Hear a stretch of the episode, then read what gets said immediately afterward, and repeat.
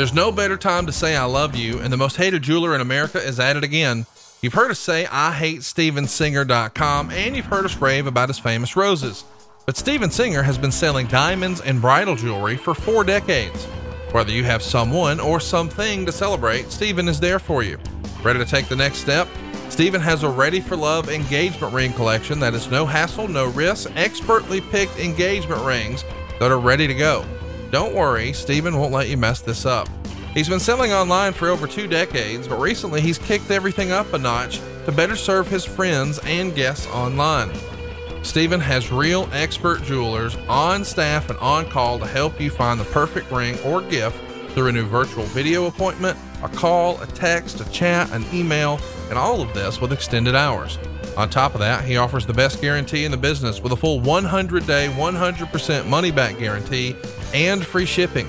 Interest free financing is available online too, and that's just the beginning.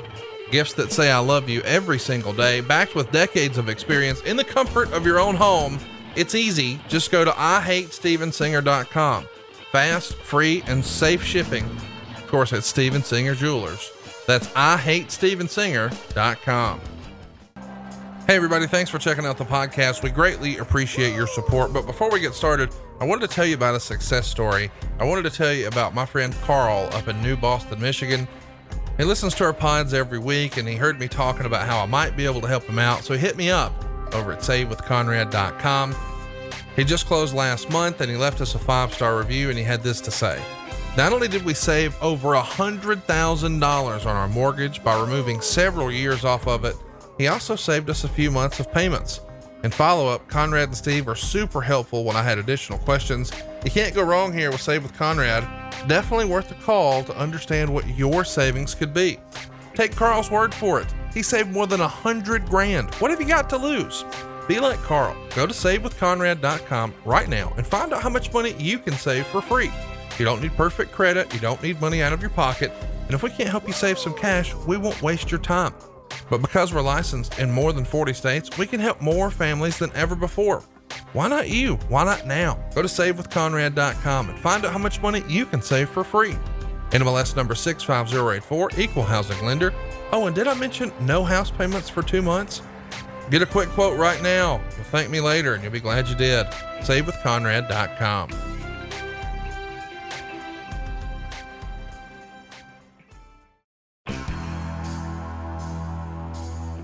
Hey, hey, it's Conrad Thompson, and you're listening to Arn. And of course, we couldn't be here without the master of ceremonies, the Hall of Famer himself, the enforcer, Double A, the founder of the Four Horsemen. He is Arn Anderson. Arn, how are you, man? I am always honored to be on this with you today. I am doing very good. Glad we could uh, be a distraction for everybody out there that chooses to listen and get us through these trying times. It is a different time in our world for sure, but we're glad that you're spending this time with us. Today, we're going to go back just five years and talk about Battleground 2015. It went down on July 19th Scottrade Center in St. Louis, Missouri.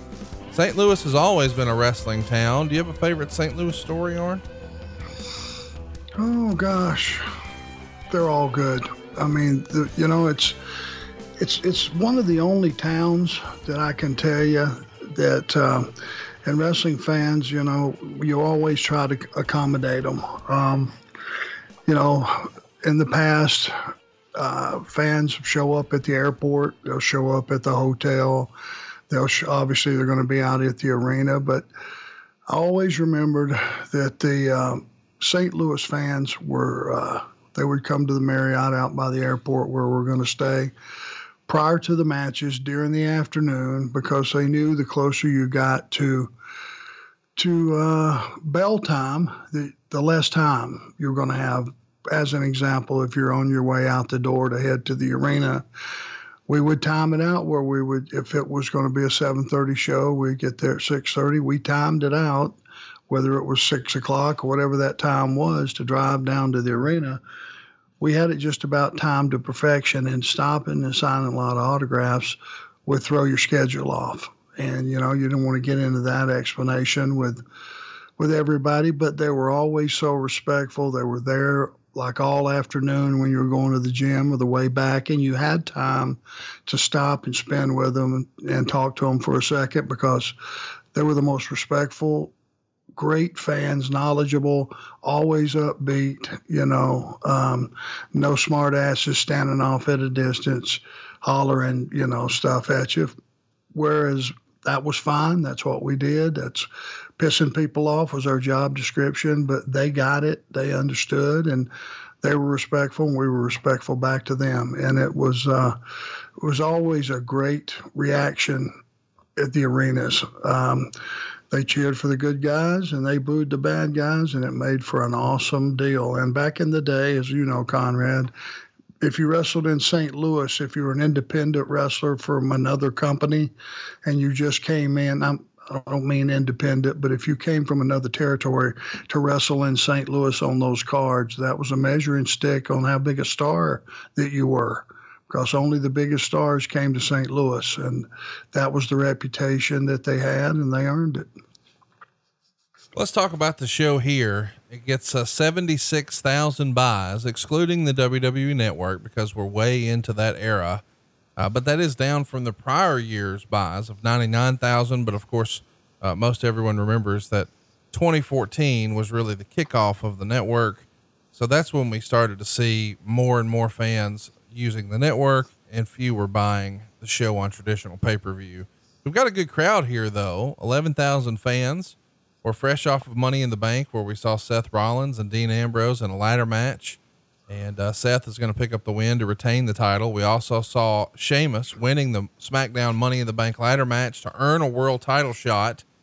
And then at Battleground, we're uh, we've got Seth Rollins moving on from Dean Ambrose, and now he's defending against another former champion, Brock Lesnar.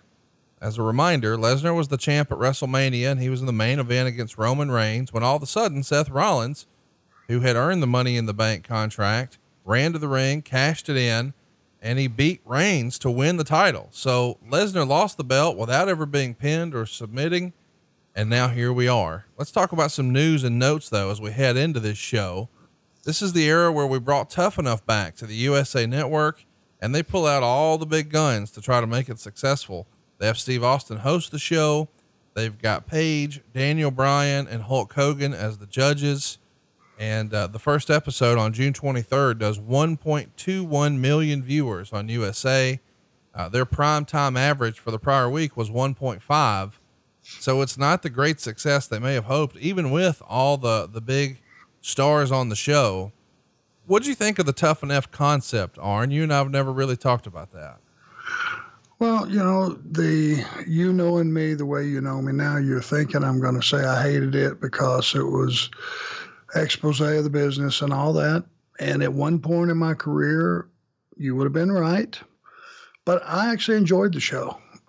Um, I enjoyed seeing a lot of people off the streets, you know, in our environment. And like I've said many times, if everybody could do this, everybody would just how difficult it is. And there were athletes from other walks of life and uh, at different levels, male and female, as far as, you know, the sports they came to us from, and just seeing them struggle with it and letting the world know, hey, the, the guys and girls that are out there performing at a high level, you know, this is where all of us started.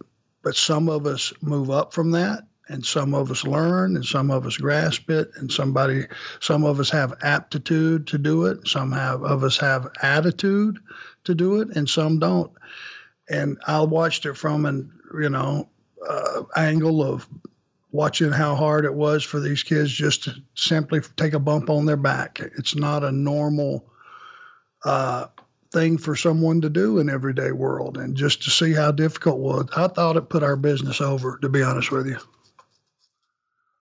I uh, I actually enjoy the show too, and I like Steve as a host. What do you think?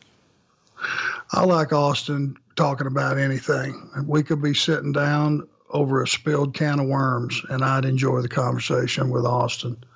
He's just a he's just an everyday redneck guy that just is a megastar, and I always knew he would be. And uh, just so happy for his success, and he's just you know even today with with all of his success and all the things he's done in the business and what he's meant to entertainment outside the business, the shows that he has. Uh, he's the same guy. He's the same guy that I knew when he first started. This is uh, also the era where, believe it or not, there's a lawsuit filed by the former Billy Jack Haynes against the company. And, um, well, he's become a bit of a, uh, underground, I, I don't know if spectacle maybe is the right word with some of his fantastic stories that he's told on online in recent years. Did you ever meet Billy Jack Haynes or do any business with him? Yeah, uh, he was partners with Wahoo, and Ole and I wrestled him a few times when yeah. I first came to the Carolinas. Uh, man, what a specimen he was at one time. And uh, him and Wahoo were a good team. He was a big, strong guy, hell of a physique, had a good look. Uh, yeah, yeah, I wrestled him a few times.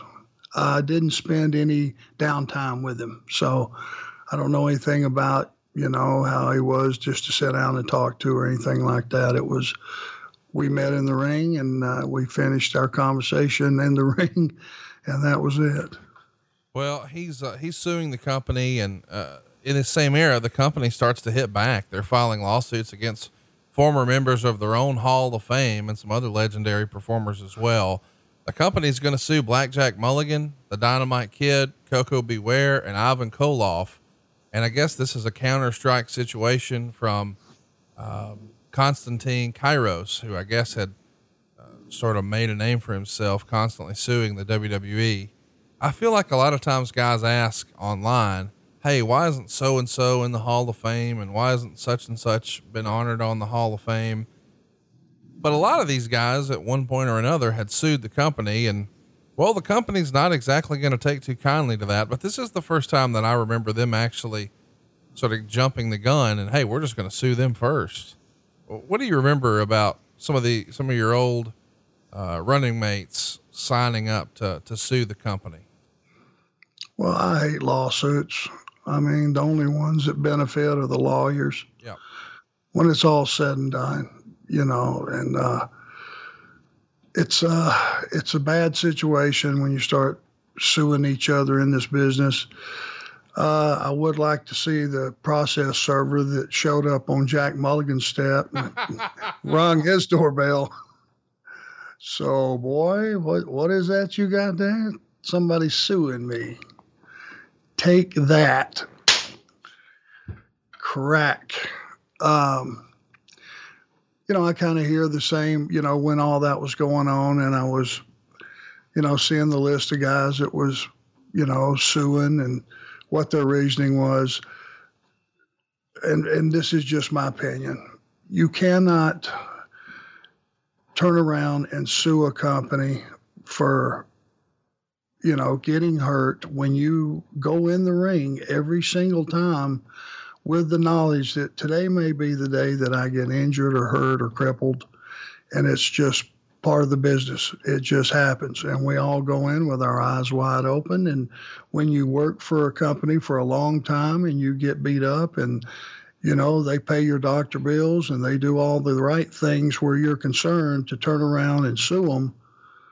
It's pretty rotten, you know. And uh, think there was a lot of issues with the lawsuits at that time that that here's here's the hook, you know, and here's where guys, uh, you know, should be able to see through the the smoke and realize that that you know how trivial that their lawsuit is when when you didn't wrestle for a company for 10 years, but in the whole time of that 10 years, you've been out working indies or other companies or you're still working and you claim that your injury happened for a company that you haven't worked for in 10 years, I don't know how any intelligent thinking person could say they're to blame.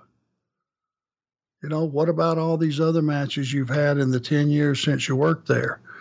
So that that's where they kind of lose me on that stuff and I just think it just gives the, the business a black eye. We all want to get in this business.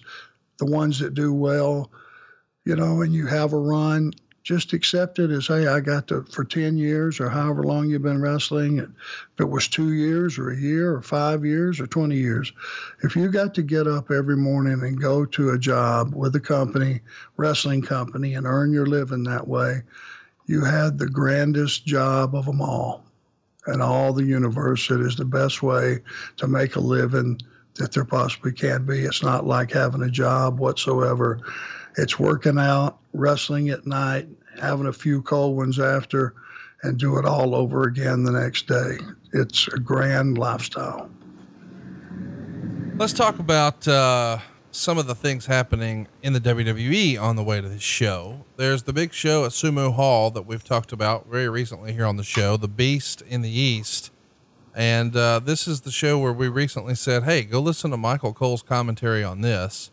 The show does a very good crowd, 8,646 fans. Um, or at least that's what's announced. Meltzer, of course, says it was a little less than that, but it looks pretty full. We get Cesaro over Diego in eight minutes and 13 seconds. We get the Lucha Dragons over Big E and Xavier Woods in six and a half minutes. But man, this one stood out to me. Chris Jericho working with Neville for 16 minutes and 20 seconds. Of course, we know Jericho not too terribly long after this, is going to have a working relationship with New Japan, do big business for their Wrestle Kingdom shows. And then both of these talents wind up in AEW. Uh, really remarkable match that Meltzer really enjoyed and gave four stars. Nikki Bella would retain the Divas title over Paige and Tamina Snuka. Uh, Brock Lesnar would work with Kofi Kingston, and it's another squash match, which seems par for course when these two are in there together. Only two minutes and 41 seconds. Uh, but then one of the big uh, matches that everybody was talking about it when it was over is Finn Balor and Kevin Owens for the NXT title. They take the NXT title off of Kevin Owens that we had seen on WWE TV when he would face John Cena. And now it's on Finn Balor. Another great match, four and a quarter stars. And on top, it's Cena and Ziggler against Kane and uh, King Barrett. They get 23 minutes and change did you go to this show or would you make the overseas tours like to Japan as an agent in this era? Oh yeah, I made them all. Uh, I didn't happen to make this one, and to be honest with you, what uh, made me lose my uh, love of going overseas, as it were, there's a big difference in a coach seat. Oh yeah, and a first class seat and just some somewhere out of the blue, somebody had the bright idea and talent relations that they were going to take those first class seats away from us if it was under 10 hours. Well, 10 hours is a long time to sit in a coach seat, Conrad. As you know, we're Husky fellas. That ain't good. That is not a good time at all. Yep. And when they did that, and uh, couldn't give you a reason why, other they were cost cutting.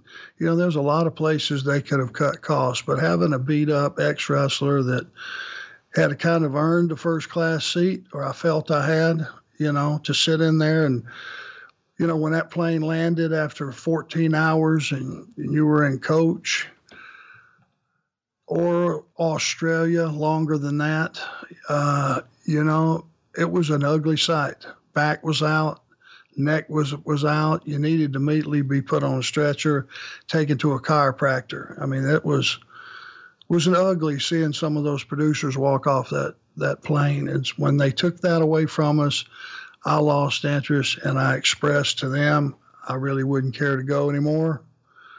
Um, and so they started to take me off of them later. I think that was all part of the, you know, the being over Arn Anderson just, oh, he didn't want to go overseas. Okay. Oh, why? Because he doesn't have first class seat.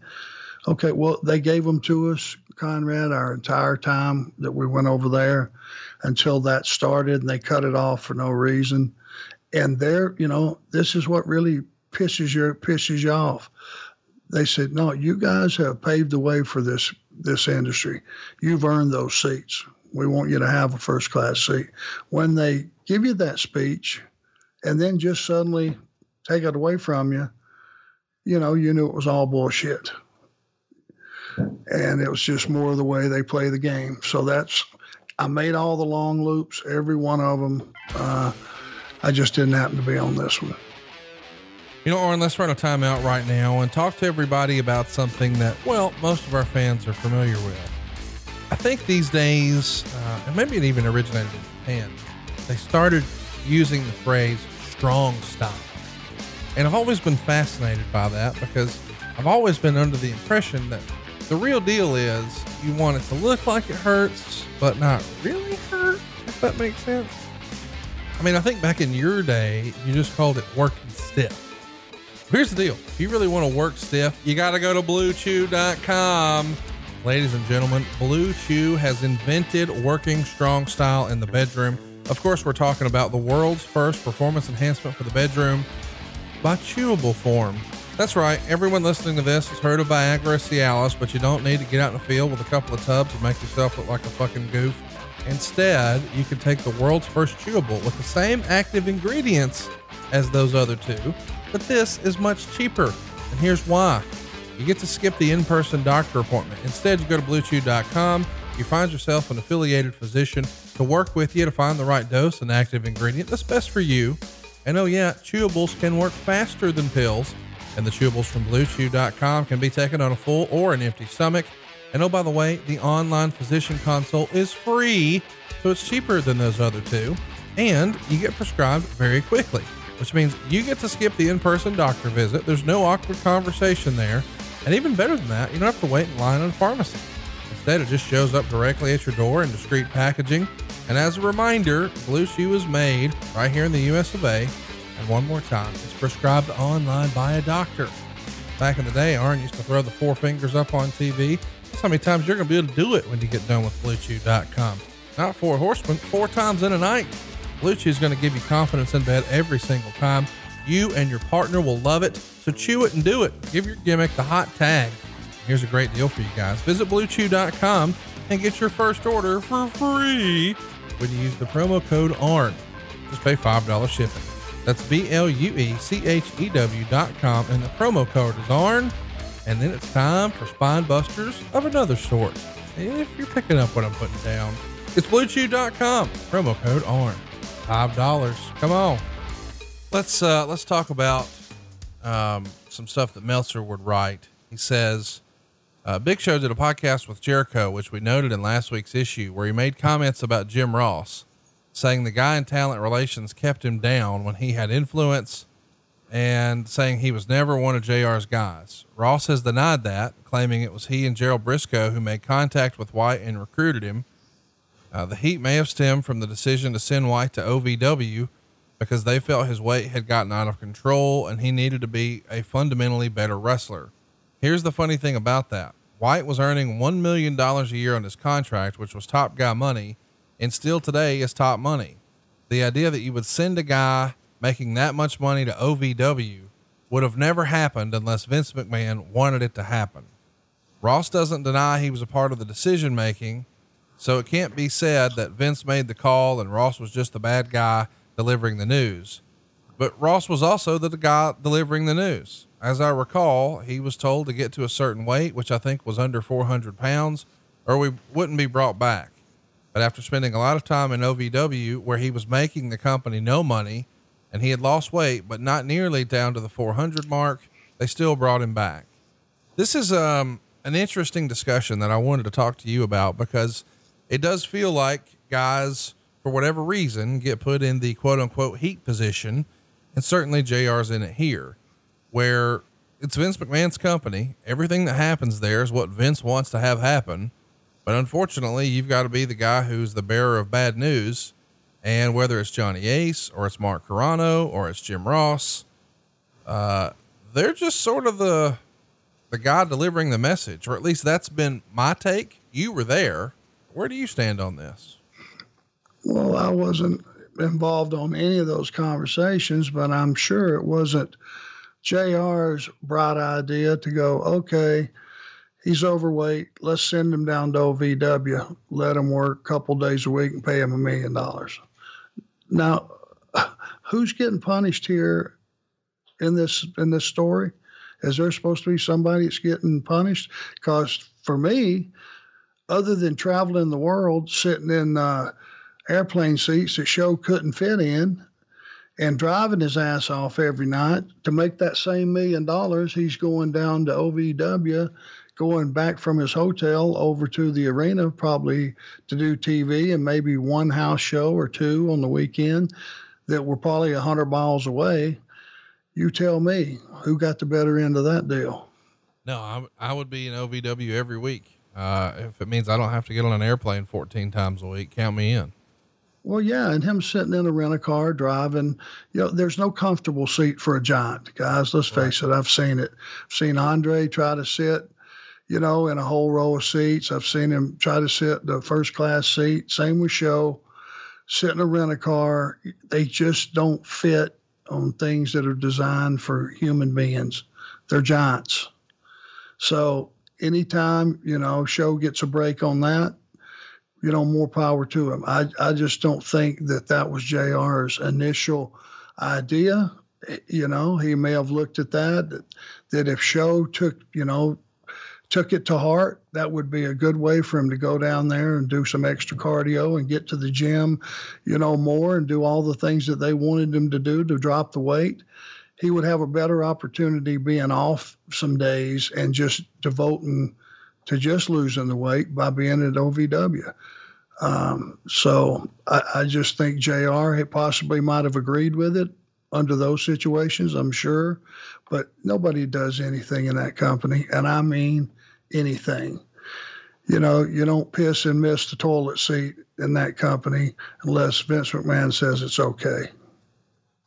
Let's talk about somebody who is going to be missed. Uh, Brian Gewirtz Meltzer would write that Brian, who'd been with the company for about 15 years, gave notice a few weeks back and said his goodbyes on the June 29th Raw show from Washington, D.C.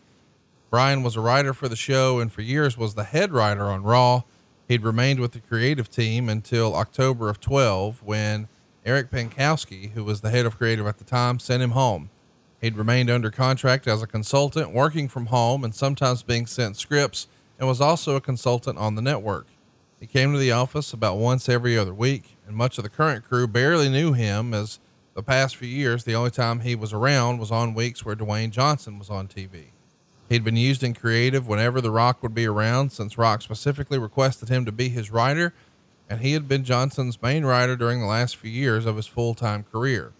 He left WWE for an executive role in Seven Bucks Entertainment, which is Johnson and his ex wife Dany Garcia's production company Brian is a guy who is responsible for a lot of the magic behind the scenes over the years, Arn, and here it's officially done.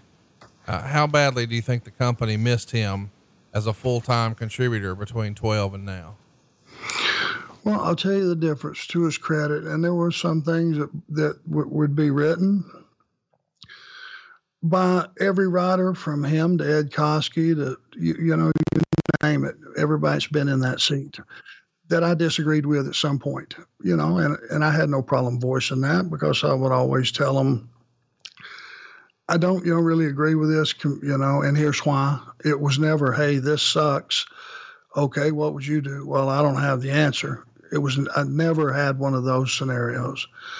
But Brian, you know, was a pretty solid writer. He had an idea for the show and, and in those days, which was was better for everyone intended, he would write a show. We would get to TV, we would read through the show, and there wouldn't be, you know, let's spend two hours picking it apart and come up with alternative ideas. We pretty much just used that as our template, and we tried to, from a wrestling perspective, put those ideas into place.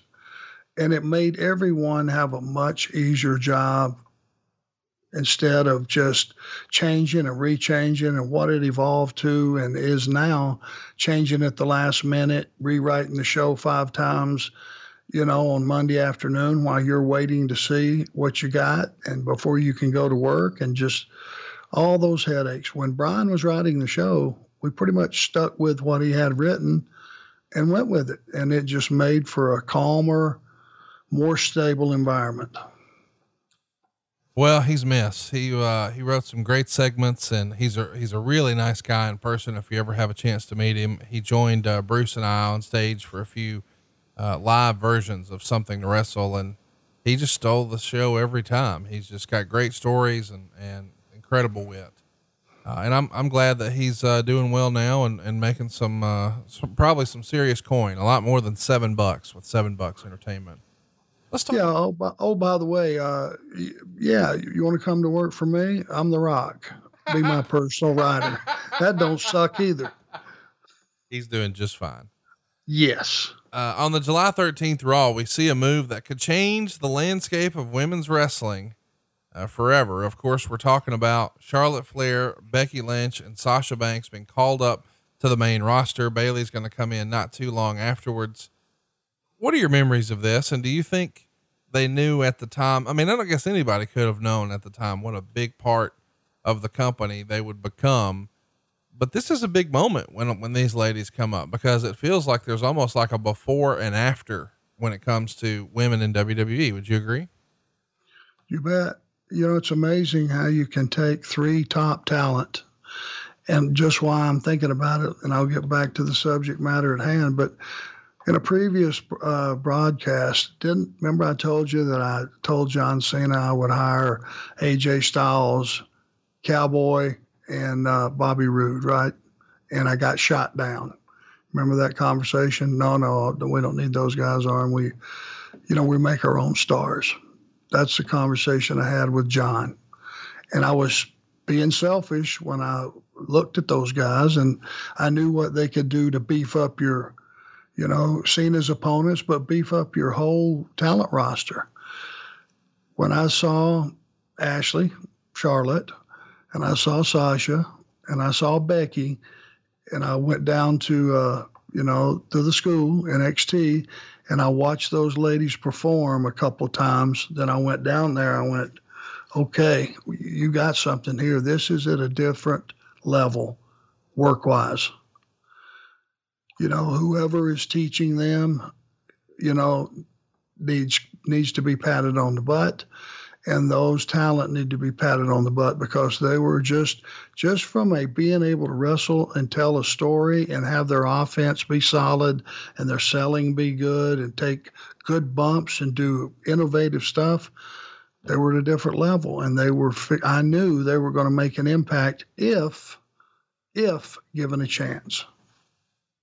Let's talk about vince's approach towards women's wrestling. He had tried this a few times before. He tried it in a big way with Wendi Richter, you know, during the whole rock and wrestling era. Then he tried it, I don't know, a decade later with uh, Medusa, now here as Alundra Blaze. Neither time it worked. He scrapped it. And it feels like this time is different. And I kind of wonder is that, in your opinion, based on the success that Ronda Rousey had, the mainstream for the UFC? Like, would he have rolled the dice again on women's wrestling, being in a prime spot on the show, had someone not said, Hey, this can be successful. Look what we did with Ronda. Or was it just a matter of timing? Do you think is it had the work evolved enough to where Vince would just be into that as you were? Well, I mean, you can't really compare the different times because let's face it, Wendi Richter, Wendi Richter was going to get a push, but who were her opponents? Right. Who else? Who else were on the roster besides her? You would bring in talent that were just part timers to have matches with her. You're only as good as your opponent. It's not like you had an entire school around that talent and everybody in the school, you know, were, were going to be putting that talent over. Same thing with Medusa. How many girls were on the roster besides her? Who did she have to work with on a daily basis? But when you see an influx of three brand new faces that can all really go, and I mean really go, the magic that they can work just working with each other and working with some other talent that you've had that have you been grooming that are ready to take the next step. These three girls could have pulled that, reached down and pulled that talent up another notch or two just by giving them a competitive match. That was the difference. There was three of them. There's no better time to say I love you, and the most hated jeweler in America is at it again. You've heard us say I hate Stevensinger.com, and you've heard us rave about his famous roses. But Steven Singer has been selling diamonds and bridal jewelry for four decades. Whether you have someone or something to celebrate, Steven is there for you. Ready to take the next step? Steven has a ready for love engagement ring collection that is no hassle, no risk, expertly picked engagement rings that are ready to go. Don't worry, Steven won't let you mess this up. He's been selling online for over two decades, but recently he's kicked everything up a notch to better serve his friends and guests online. Steven has real expert jewelers on staff and on call to help you find the perfect ring or gift through a new virtual video appointment, a call, a text, a chat, an email, and all of this with extended hours. On top of that, he offers the best guarantee in the business with a full 100 day, 100% money back guarantee and free shipping. Interest free financing is available online too, and that's just the beginning. Gifts that say I love you every single day, backed with decades of experience in the comfort of your own home.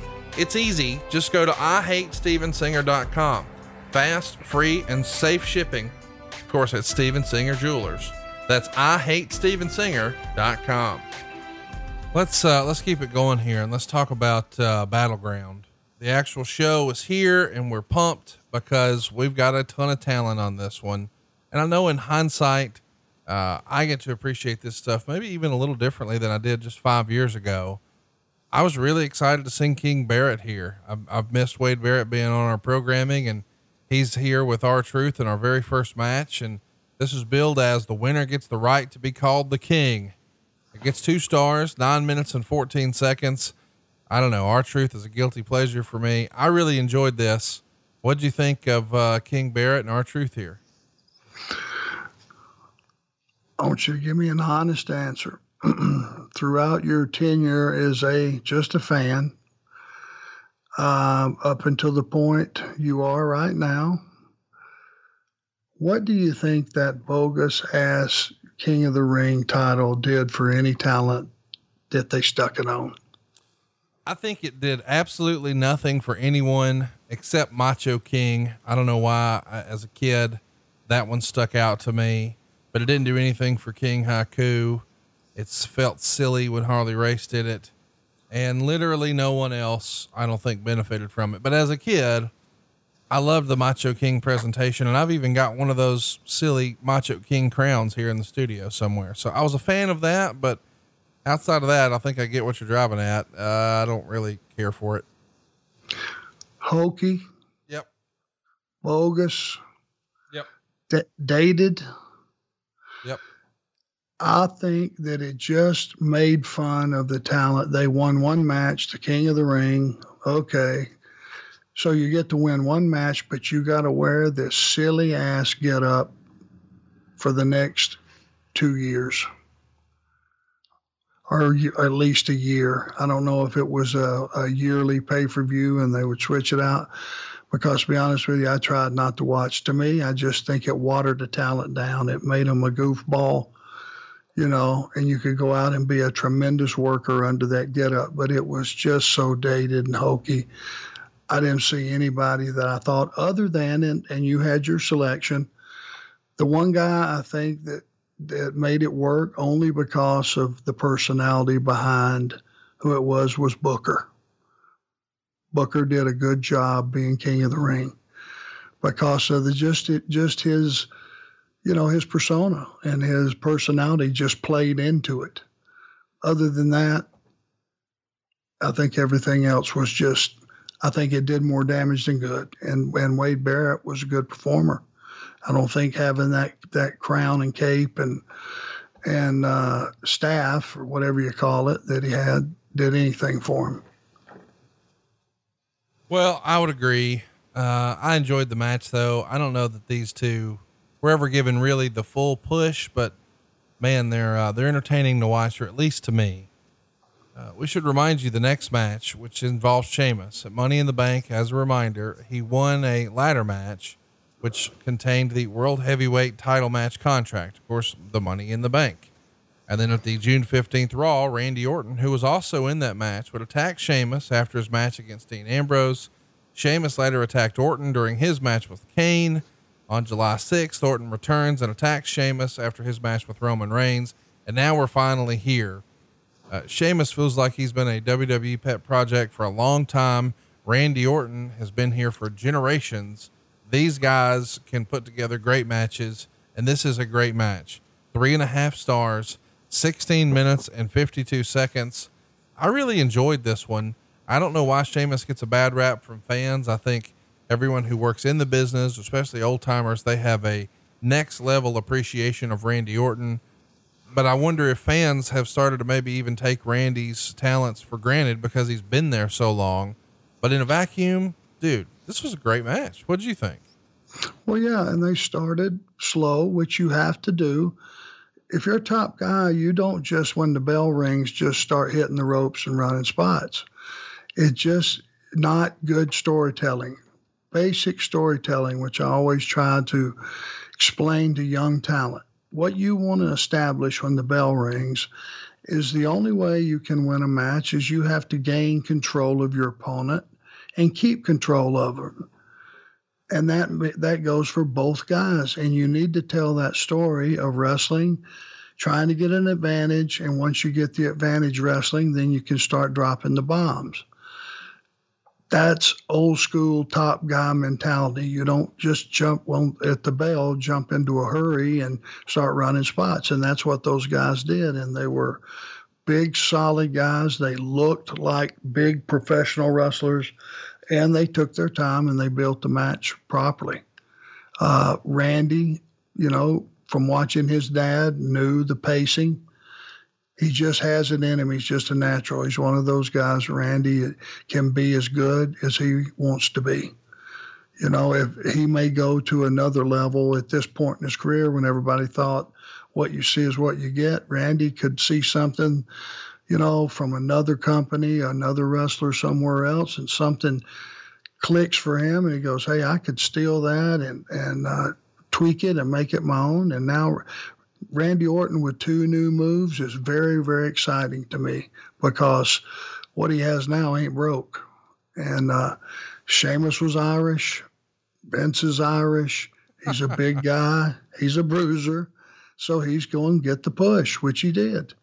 And, you know, Sheamus was a big, you know, a lot of guys, you know, didn't like get knocked around because Sheamus was stiff. And, you know, if you're, if you really want to excel in this business, the last thing you want to do is dread working with the guy you're working with because he's stiff or reckless or whatever the reasons are. And so uh, I'm sure that there was, he was probably waffling Randy and Randy was waffling him, which made for a good fight and it made for a good match. There's a difference between being stiff or reckless, though, is there not? Oh yeah, and hey, you know, stiff is is not the good term. If you're stiff, you've went too far past being solid. Everybody likes to work solid. If you don't hit me hard enough for me to be able to acknowledge where you hit me and I can sell it, we're in trouble. Uh, stiff, you go to another level of where you know, we're about one notch below a bar fight, and most guys don't like that. It's just you start to get into the dangerous phase. Now, when you're reckless and dangerous, you're soon to be out of the business because nobody is going to put themselves on the line if you're reckless and you don't care about their body. That's a that's a very nasty term to call somebody he's reckless. Reckless means he's unemployed pretty soon. Next up, we've got Titus O'Neil and Darren Young retaining the tag titles against Kofi Kingston and Big E. Eight minutes and 48 seconds. Meltzer gave it two and a half stars. The New Day are over like Rover in this era. Um, and Titus O'Neil and Darren Young, they're, they seem to be on the come up here. Of course, Darren's no longer with the company. Titus is still there and, and really one of the biggest brand ambassadors they could have. I got to admit, I'm sort of shocked Darren Young is not there. Had a great look. Um, I don't know. What did you think of the match, and, and what are your thoughts on Darren Young as a performer? Well, I mean, they tried to give those guys a little shove there, Titus and Darren. You know, Darren was always one of those guys that was smiling and whatever you need, I'll, you know, just tell me what you need, and I'll certainly, I'm open to, you know, every comment that you have, anything you can do to help me, please do. And you know, Titus been there a long time. They put those guys together, and certainly the guys on the other side of the ball, um, Big E and company, Kofi, uh, and uh, Xavier were something special, and you could see that right away. New Day was something special, and those guys get it. Heels or baby faces, they just really were good, and they they had that great chemistry. And I'm sure the match, they put a lot of thought into it. But the one thing is, New Day were getting over; they weren't there yet. They wouldn't truly get over until they turned a babyface the other guys were not over, but they were the tag champions, and it just it's hard when you have a scenario like that to capture the audience. And uh, I'm sure they did their best, but I'm sure the reaction didn't didn't reflect it. The next match is Roman Reigns and Bray Wyatt on the May 21st SmackDown. Bray was defeated by Dean Ambrose after Roman Reigns interfered and hit Wyatt with a Superman punch. And then on the June 1st Raw, Reigns would defeat Wyatt to retain his Money in the Bank ladder match spot.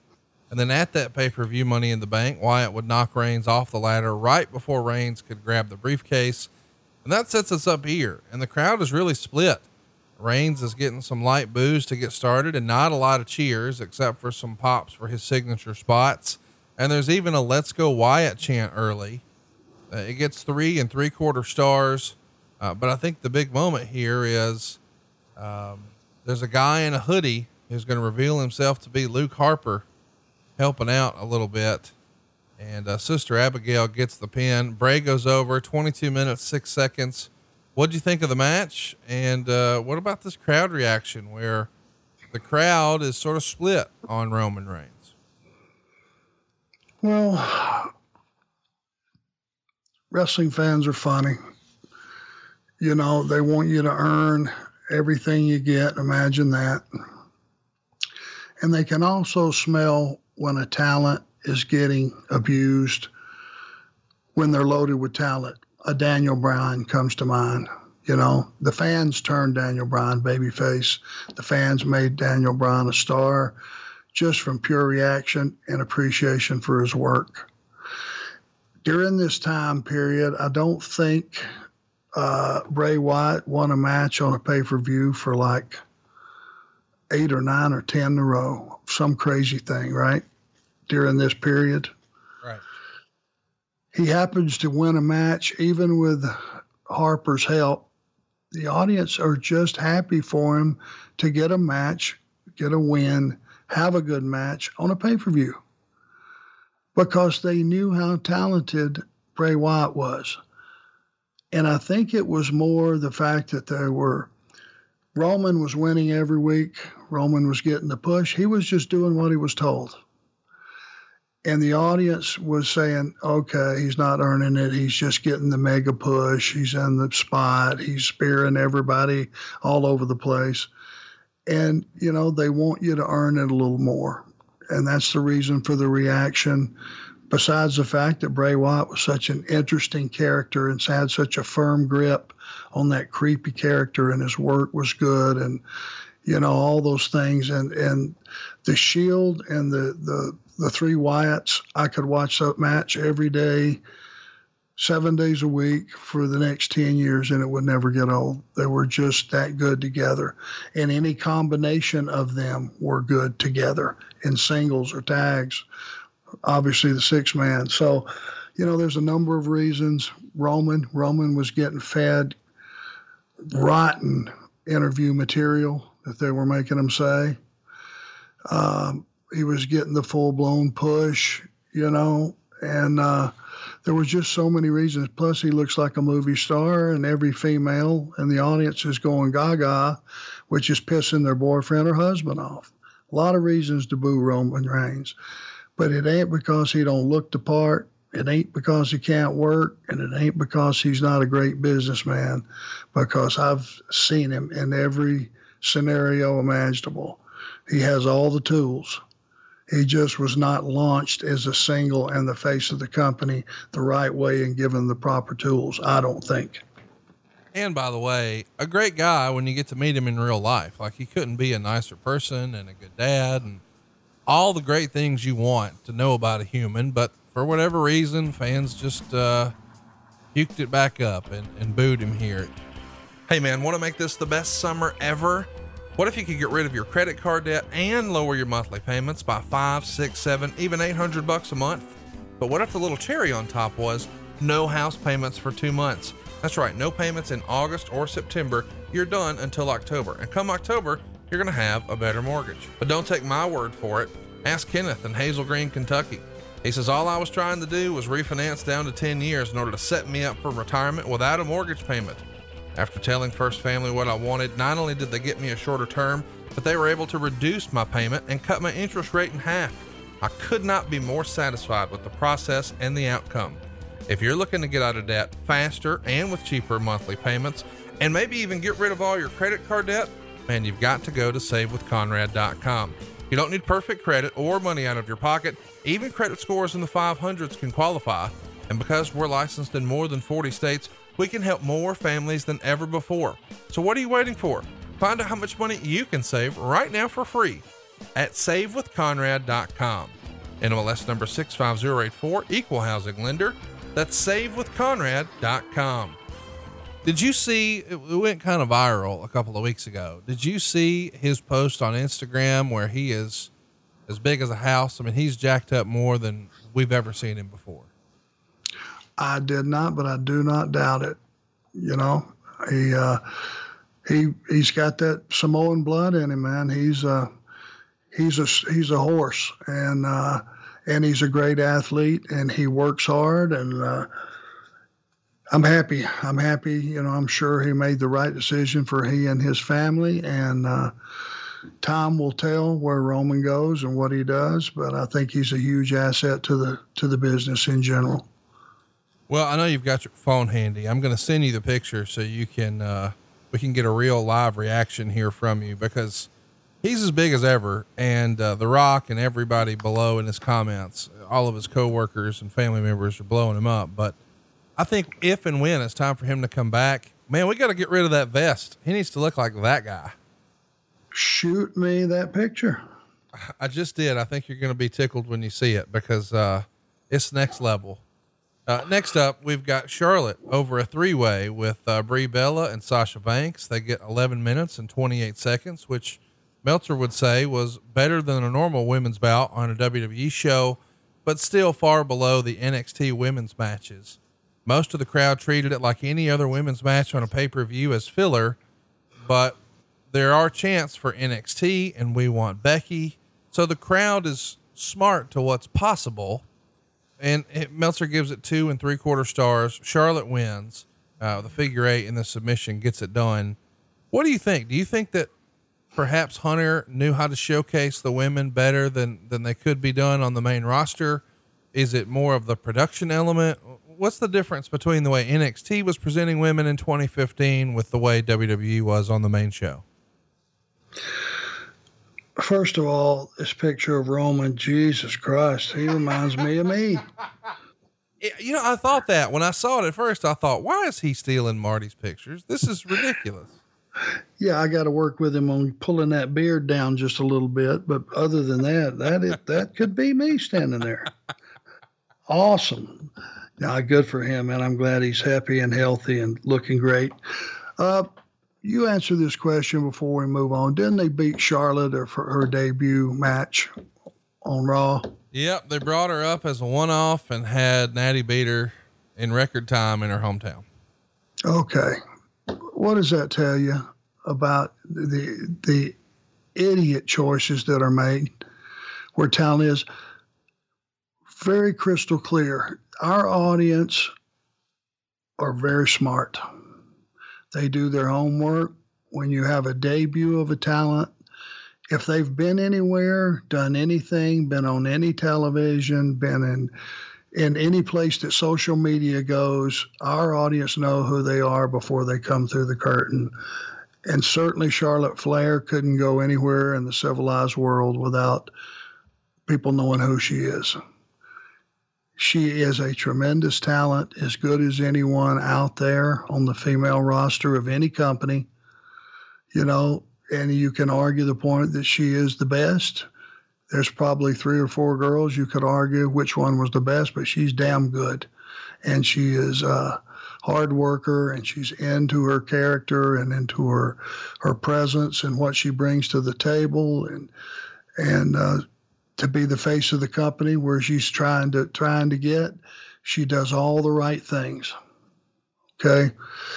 Um, but to beat her on her debut, our audience would look at that and go, okay, well, she must not be a star like her dad. She failed her first match. Right. That's not that's not good. No. I don't give a shit what anybody says. People say wins and losses don't matter. When you debut and you get beat in your first match on your when you have a lineage and a heritage like that, Conrad, name me one person, and I mean just one, that lost their way into getting over.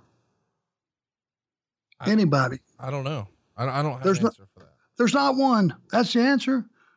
You have to present new talent as the star that you're trying to profess them to be, and they got to be successful from day one. And over a, a year period, they need to stay successful. If you want somebody that can stand alone on one side of a card against another opponent and headline a pay per view and draw, it takes a year to get over. And that's being on TV 52 weeks a year and out there doing your stuff and having good stuff to perform and good stuff to talk about and the right opponents and enough time, you name it.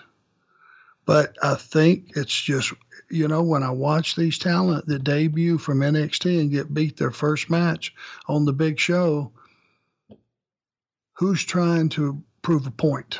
It's pretty obvious to me. Let's get to the next match because there are a lot of points to be proven here. It's John Cena and Kevin Owens for the U.S. title. At Elimination Chamber, Kevin Owens defeated John Cena. At Money in the Bank, Cena defeated Owens in the rematch. On the June 15th Raw, Owens would challenge Cena to a match at Battleground for the U.S. title, which Cena accepted a week later. And here we are. John Cena beats Kevin Owens in 22 minutes and 12 seconds to retain the U.S. title. Fans are going to boo Cena a lot, and the crowd is almost completely pro Owens start to finish. And this is a really good match. Uh, I'm sure you were the agent for it. I'm sure you have some strong feelings about all of the different finishers that were used here. But Cena uses the STF when nobody was expecting it, and Owens taps out. Meltzer would say it's not as good as their first two matches, but still an excellent match. He gave it four and a quarter stars. And I watch wrestling differently than you. I watch it from fans' eyes. You watch it from wrestlers' eyes and veterans' eyes. I love this match. What do you think? Well, from for a fan's perspective, great match. Guys worked hard. Guys took big bumps. But again, you're taking all your big stuff on both sides of the ball, and guys are kicking out of it. You know, an AA off the second rope is how you beat Kane. You know, in the past, you're looking looking for something. How do you beat Kane? Uh, where I'm going to believe it. Well, an AA might be suspect. It wasn't when it was beating everybody every week. But when you put a guy on your shoulders and step up on that second turnbuckle and AA him off of there, that's finish. Well, when you got Kevin Owens kicking out of that, guess what? It's no longer a finish. You can't go back there. And uh, it, it's just a high spot now. And I think the guys had so many big bumps like that and threw so many things away. This is just me looking at it and going forward and the future opponent for John Cena. If you've got Kevin Owens kicking out all this stuff, and the very next week John's working with somebody else who's a top guy, and you're asking him to get beat from an AA in the ring, you know, I don't know that I wouldn't have a, a little bit of a, a question for that, you know it's it's all on how you look at it. But you're a fan. You looked at it as a fan. I'm sure all your friends probably gave you their comments. And to the naked eye, because they're not worried about next week Right. or the next week, they thought it was great. And you know what? That's what we strive to do anyway. If the fans loved it, who gives a shit what Arn Anderson's nitpicking in the back? because the fact is, the only reason I nitpick stuff is because I know, hey, we got 52 of these a year and how many pay per views? How can we not water down the big stuff, you know, that guys use on each other to change the complexion of a story? Because I know you got a lot of lot of high profile matches with a lot of top guys coming up. It's not to just dump on stuff and hold guys down. It's because you got to be very careful in this business on what you protect because once it becomes every day and just another move on the card, it's just like a clothesline. The fans are going to demand you come up with something else. And, buddy, if you don't, guess where you head? Down the other side of the slide. And that's what I try to protect talent from keep their stuff high impact, keep it believable, keep it credible, keep it fresh, and make it be effective. It's, it's guidelines that I kind of live by, and uh, and that's my reasoning on that. But the audience loved it. Meltzer loved it. You loved it, Conrad. It was a huge success. Go out of your way to watch it. If you're going to watch one match on this show, this is the one. I don't know why, but I love Cena and Owens together uh, Meltzer had a little blurb I want to share with you. He says Cena did an attitude adjustment off the middle rope and Owens kicked out, and the crowd popped the biggest for that one. Cena gave the shocked look, and the announcer said they hadn't seen that look since The Rock wrestled John Cena, even though Cena had given that look several times in the past few months. But it was a cool moment, and the crowd reacted big when you see a guy hit a big finish like that off a second rope when normally just, you know, without being on the ropes, it gets it done.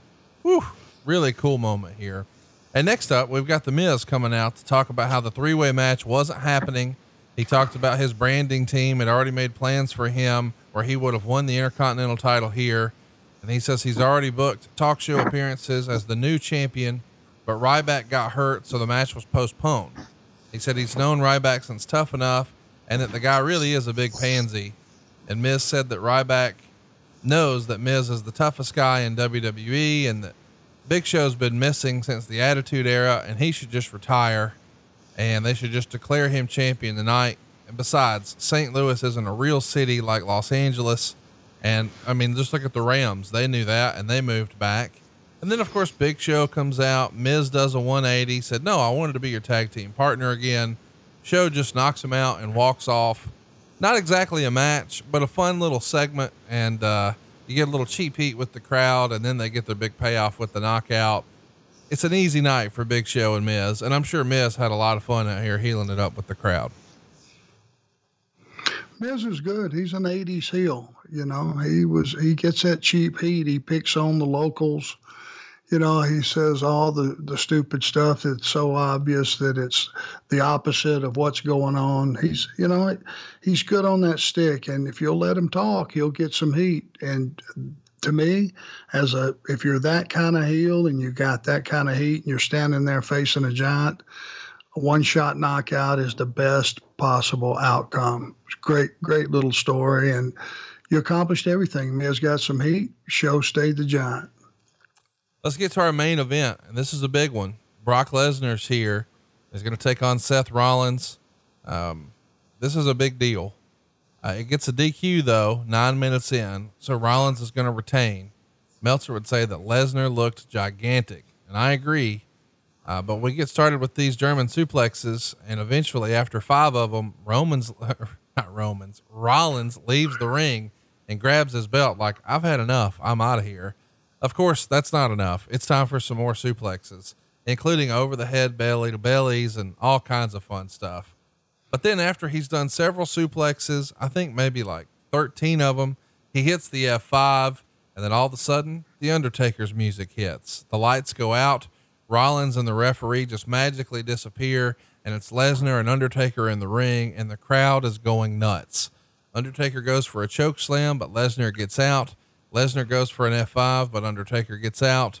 Undertaker kicks Lesnar hard, very low, and then choke slams him, hits two po- tombstone pile drivers, and the fans are chanting one more time. Meltzer would say the performances of Lesnar and Rollins were both very good, but the whole idea of a nine minute main event with no finish and the show ending so early was weird. The bell never rang to end the match, and they went off the air like it was a no contest until it was announced that Lesnar won by DQ the next night on Raw. Two stars. As a reminder, Lesnar ended the Undertaker streak at WrestleMania 30 the year prior, 2014. Undertaker's returning here, and it's going to set up a match for them at SummerSlam. I get the criticism from Meltzer in a traditional sense if this was the old school days of pay per view, but since it's all on the network, man, I love the idea of The Undertaker returning here. And I know there was some criticism from quote unquote smart fans who would say, oh, well, I hated that Lesnar was a part time champion. So you don't have to worry about Lesnar getting the title back here if you weren't happy with that before. I don't know. This just worked for me. Maybe because it was The Undertaker and he's such a special character. The segment really worked for me. I remember watching it live and being thinking it was really cool and well done. What'd you think? Well, it's um, Brock Lesnar. People have to understand it, it. You know, is a very unique and special talent. He's a guy that can only wrestle once or twice a year, and he doesn't lose anything. He doesn't develop ring rust. He doesn't get out of cardio shape. He is a walking, talking, really is a human beast. And, you know, the thing I would suggest is there a couple of stories here. It's like he probably shouldn't have hit that many offensive moves without winning the title. Maybe. People say nine minutes was, you know, not long enough. But when you have something that is so lopsided in your storytelling as what Brock has had on, you know, same thing with, with Ambrose. When he wrestled Ambrose, he just dominated him if it's if it's a situation where Brock is just going to eat a guy alive like he did, but you know on the backside you've got the Undertaker coming up, you don't need a finish. And I'm a big proponent of finishes when people pay their money for a pay per view, especially to get leave there, uh, you know, in the right, right scenario. But I don't think baby faces should win all the time either. I think we can leave a pay per view with a finish, but a heat finish.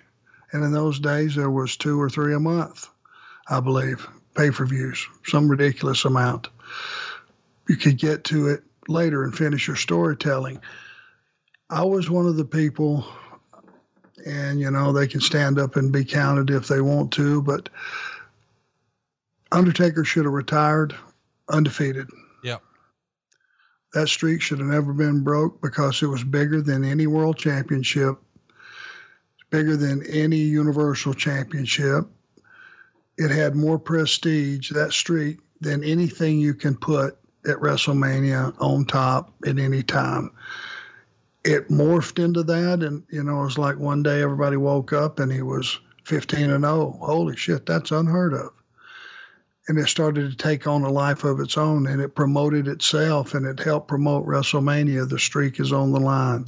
Huge because of who The Undertaker is.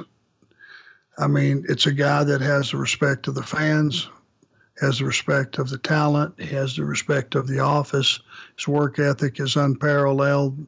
Nobody has given his body up for the business any more than Undertaker any accolade that you want to hang on him, he has won. And for him to show up, anything you had done in that match prior to that with Seth and Brock, in my mind, just went away. Anyway, it disappeared because now we're at a new level. Now I'm checking the history books in my mind. He broke the streak. I, I wish this could happen.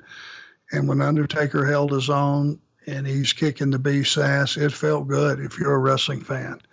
Yeah, man. Yeah, yeah, yeah, yeah, yeah. And going off the air with Undertaker making that kind of statement, I thought was was a pretty pretty cool um, call. And I think it, it the fight spelled to the back, did it not? Yeah. So they got in another pull apart in the back. I mean, it was it was bedlam. It was it was like a, a two man riot going on, and it, the physicality was so good. It was as hot as anything you could have booked to go off the air with and have people talking the next day. I thought it was masterful in its production and the way it was done, and uh, I wouldn't worry so much. I, I, forgot what they even did in the match with Seth and and uh, Brock. No disrespect to Seth, it's just it went to another level and the story changed, and here we go. It's unfortunate too because when it came to the readers of the Wrestling Observer, uh, they gave uh, Seth Rollins, Brock Lesnar the worst match poll. It got the most votes, and uh, the most votes for the best match poll, and it wasn't close. Was Kevin Owens and John Cena. Overall, this show got 56.2% thumbs up, 25.3% thumbs down, 18.5% thumbs in the middle. So, uh, slight thumbs up overall. I thought this was a thumbs up show. What did you think? Uh, yeah, I thought there were, you know, it was it was a good show. It was a good, solid show because it ended solid. You know, you can always, you know, I'm a firm believer. You open a show up with something that grabs you and it does make you feel good, and the right guy wins, and you have a really quality something to open the show that's that's got some time. But that's just a personal preference of mine. Uh, there was some good stuff in there that probably didn't get voted on like it should have, but yeah, thought it was solid. Um, you know and, and again it just it's just when you end a show with something that hot that has the history that that has i don't think you you could go wrong with that. Let's uh, let's encourage everyone to uh, stick with us for next week. We'll be back for hashtag ask arn anything. I'm enjoying revisiting the old school stuff with you but i also enjoy looking at a more modern wwe so this is the best of both worlds if you haven't already, join us over at adfreeshows.com. We watched War Games 1 and War Games 2, the originals from the summer of 1987 with Arn. They're both available now at adfreeshows.com. Coming up next, though, as far as more modern WWE, it'll be SummerSlam 2010. That's going to be your way on August 11th. You too can get that one early and ad free over at adfreeshows.com. But next week, we're back to what we love doing most. It's hashtag ask Arn anything. If you've got a question, just go find us on Twitter. It's at the Arn Show, and you'll be able to see near the top, there'll be a, a, a pinned tweet asking if you have a question. Just drop it in the replies and listen in next week when we're back for hashtag ask Arn anything. But this was a fun episode today, man. I really like talking about stuff that happened five or 10 years ago. And then, man, every now and again, we'll switch it up and talk about something that happened 35 years ago. Yeah, I mean, you know, it's whatever the audience wants. Just voice it. You know, let us know anything you want to see, anything you want us to talk about. Name it. Nothing's off the table, almost. Um, but yeah, yeah, it's fun. I had a good time with you, my friend as always. As always, we appreciate you guys joining us here. Don't forget to uh, click the subscribe button, leave us a five star review if you think we've earned it. Tell a friend about your new favorite podcast. It's Tuesdays. It's Arn, only on Westwood One. All right, listen up. If I had a pro tip for you where in just a couple of minutes you could save a boatload of cash and make your life a whole heck of a lot easier with no money out of pocket, would you do it? Of course, I'm talking about savewithconrad.com. Just ask Bruce up in Warren, Michigan. He went to savewithconrad.com, saved a boatload of cash, left us a five star review, and here's what he had to say. Our experience from start to finish was fantastic. My wife Kelly and I had never gone through a refi before and didn't know what to expect. David and Jennifer answered all of our questions quickly, thoroughly. Now we have the ability to pay off our credit cards and make improvements to our home, like new windows, a new furnace, and a new air conditioner. The big plus is we'll have the mortgage paid off before we retire. Thanks to the whole team for making our dreams a reality. And no, thank you, Bruce. We appreciate your listening to the podcast and, of course, your faith and confidence in me to go to savewithconrad.com. Now, if you're listening to me and you're thinking, man, I'd like to pay my house off faster and with cheaper monthly payments, and it might be nice to skip my next two house payments, but what if at the same time I could make some home improvements around the house and upgrade some stuff, turn my house into my dream home with no money out of pocket? Listen, I know that sounds too good to be true, but it really is reality. We're routinely helping our podcast listeners in more than 40 states now keep more of their own money and make life a little easier. And we can do this for you too now, even with credit scores in the 500s. It's no cost, no obligation. And man, if we can't save you money, we won't waste your time. So what are you waiting for? Get a quick quote right now at savewithconrad.com. NMLS number 65084, equal housing lender. And oh, by the way, no house payments for two months. That's right, you won't have to make your August or your September payment. You're done until October 1st. Find out how much money you can save right now for free at savewithconrad.com. There's no better time to say I love you, and the most hated jeweler in America is at it again. You've heard us say I hate StevenSinger.com, and you've heard us rave about his famous roses. But Steven Singer has been selling diamonds and bridal jewelry for four decades. Whether you have someone or something to celebrate, Steven is there for you. Ready to take the next step? Steven has a Ready for Love engagement ring collection that is no hassle, no risk, expertly picked engagement rings that are ready to go. Don't worry, Steven won't let you mess this up. He's been selling online for over two decades, but recently he's kicked everything up a notch to better serve his friends and guests online. Steven has real expert jewelers on staff and on call to help you find the perfect ring or gift through a new virtual video appointment, a call, a text, a chat, an email, and all of this with extended hours. On top of that, he offers the best guarantee in the business with a full 100 day, 100% money back guarantee and free shipping. Interest free financing is available online too, and that's just the beginning. Gifts that say I love you every single day, backed with decades of experience in the comfort of your own home. It's easy. Just go to IHateStevenSinger.com. Fast, free, and safe shipping. Of course, at Steven Singer Jewelers. That's IHateStevenSinger.com.